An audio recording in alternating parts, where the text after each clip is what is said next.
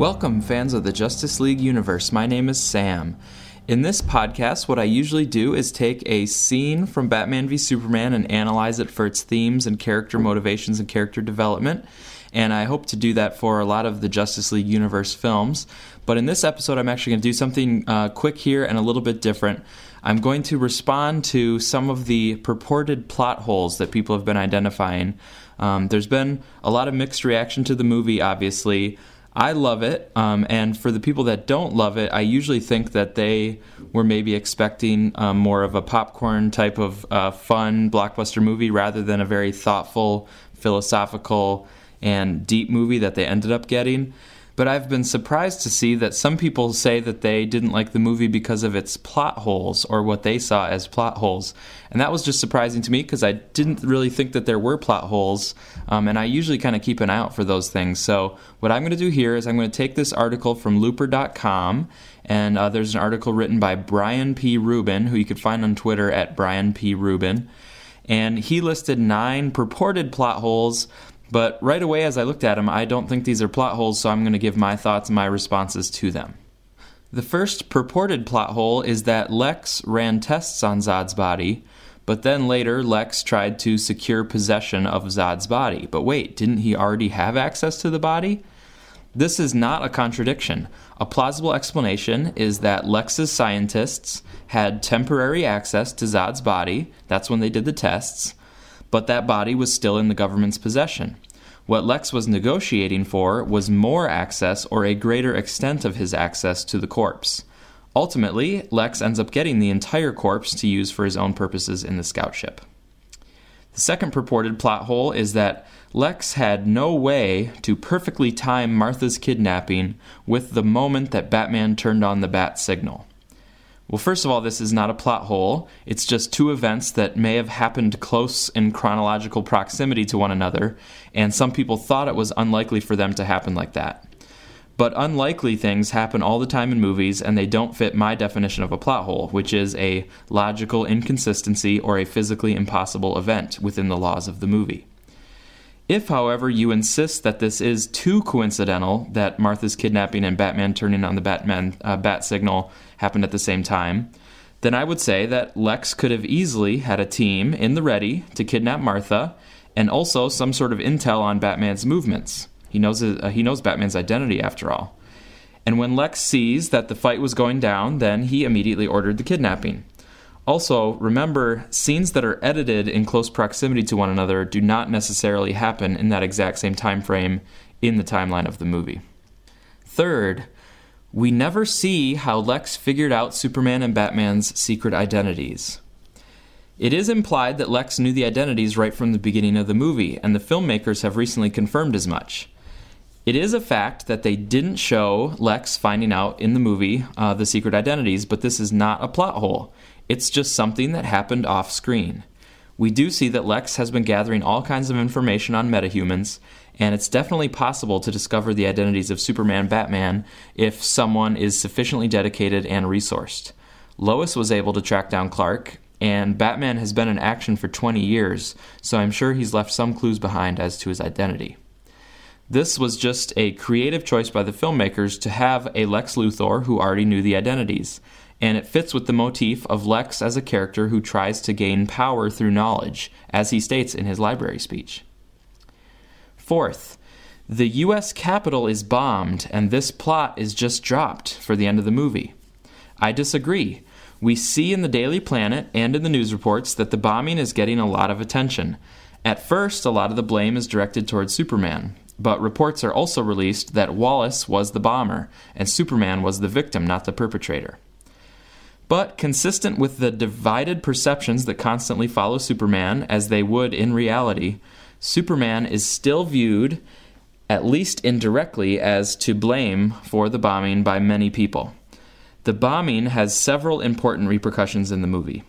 It is the cause of Superman's temporary exile, as he considers how he can fit into a society that does not seem willing to accept him. It is a catalyst for Bruce's final decision to go through with his plan to take out Superman.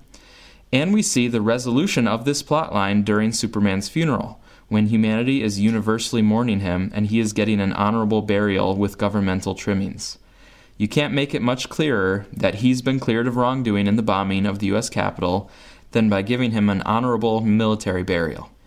Fifth, Batman placed a tracker on the kryptonite truck, but then he tried to capture the truck with the Batmobile. This is not a plot hole. Batman has a plan A and a plan B, much like Lex Luthor usually does. Batman hopes to acquire the kryptonite through the Batmobile chase, but if this were to fail, as it eventually does, he wanted to have the tracker in place so that he can still have a chance to locate the truck wherever it's been taken. Sixth, what is Lex's plan when he releases Doomsday? In fact, the Looper article says that the audience has no clue about Lex's plans at all. Maybe the Looper writer couldn't follow Lex's motivations, but many of us could. This is not a plot hole. Doomsday is Lex's plan B, in case Batman fails to kill Superman. Granted, it's a high risk plan B, but this just shows Lex's madness and his psychosis in playing God when he creates life. Some analyses of Lex have shown that he represents misotheism, or the hatred of God, and so he ultimately wants to destroy God at any cost, even doomsday. An alternative explanation is that Lex may have mistakenly assumed that he could control Doomsday because Doomsday was made partially from Lex's DNA. I wouldn't put, put it past this version of Lex to think that he was invincible. Or maybe Lex did have a way of stopping Doomsday, such as some additional kryptonite or some information that he learned or something he could use from the scout ship, but maybe we, we weren't uh, shown this information. If you don't like that I gave three explanations instead of one to cover in this plot hole, then I would say I would go with the one where Lex is so hell bent on destroying God in the form of Superman that he's basically willing to throw Doomsday out there regardless of uh, what happens afterward.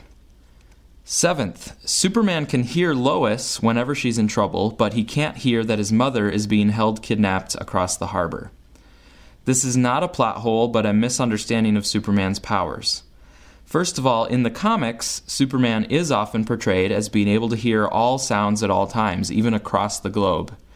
But Superman in the movie universe is significantly powered down. He has super hearing and x ray vision, but he's not omniscient. He can hear Lois in trouble because he probably keys into her. In other words, his hearing or his sight is very effective when it's focused on a specific target, but he can't just hear or see anything he wants out of nowhere. Also, when Lois is drowning, she's banging on the rubble. Martha, on the other hand, is bound and gagged, and so can't make much noise for Superman to try to key in on. Eighth, Batman is 100% committed to taking down Superman, but then he completely reverses course just because Superman's mother's name is Martha. I've been dumbfounded by how many people online have only perceived the Martha scene at a very surface level. It would take an entire episode to explain how many layers there are to Batman's psychological journey and how the Martha scene perfectly represents his awakening, which is the key feature of revenge tra- tragedies like Batman v Superman but I'm going to try to put it briefly. Batman does not reverse course because of the name Martha. Batman has been going down a dark psychological path for years. And since the arrival of Superman, he has been unhealthily focusing all of his hatred and energies on Superman. But it's not because he actually hates Superman, it's because Bruce is unable to deal with his failures and his feelings of powerlessness. The Martha moment is just the wake up call where he starts to realize Superman's humanity and that the issue has actually been with himself, not Superman.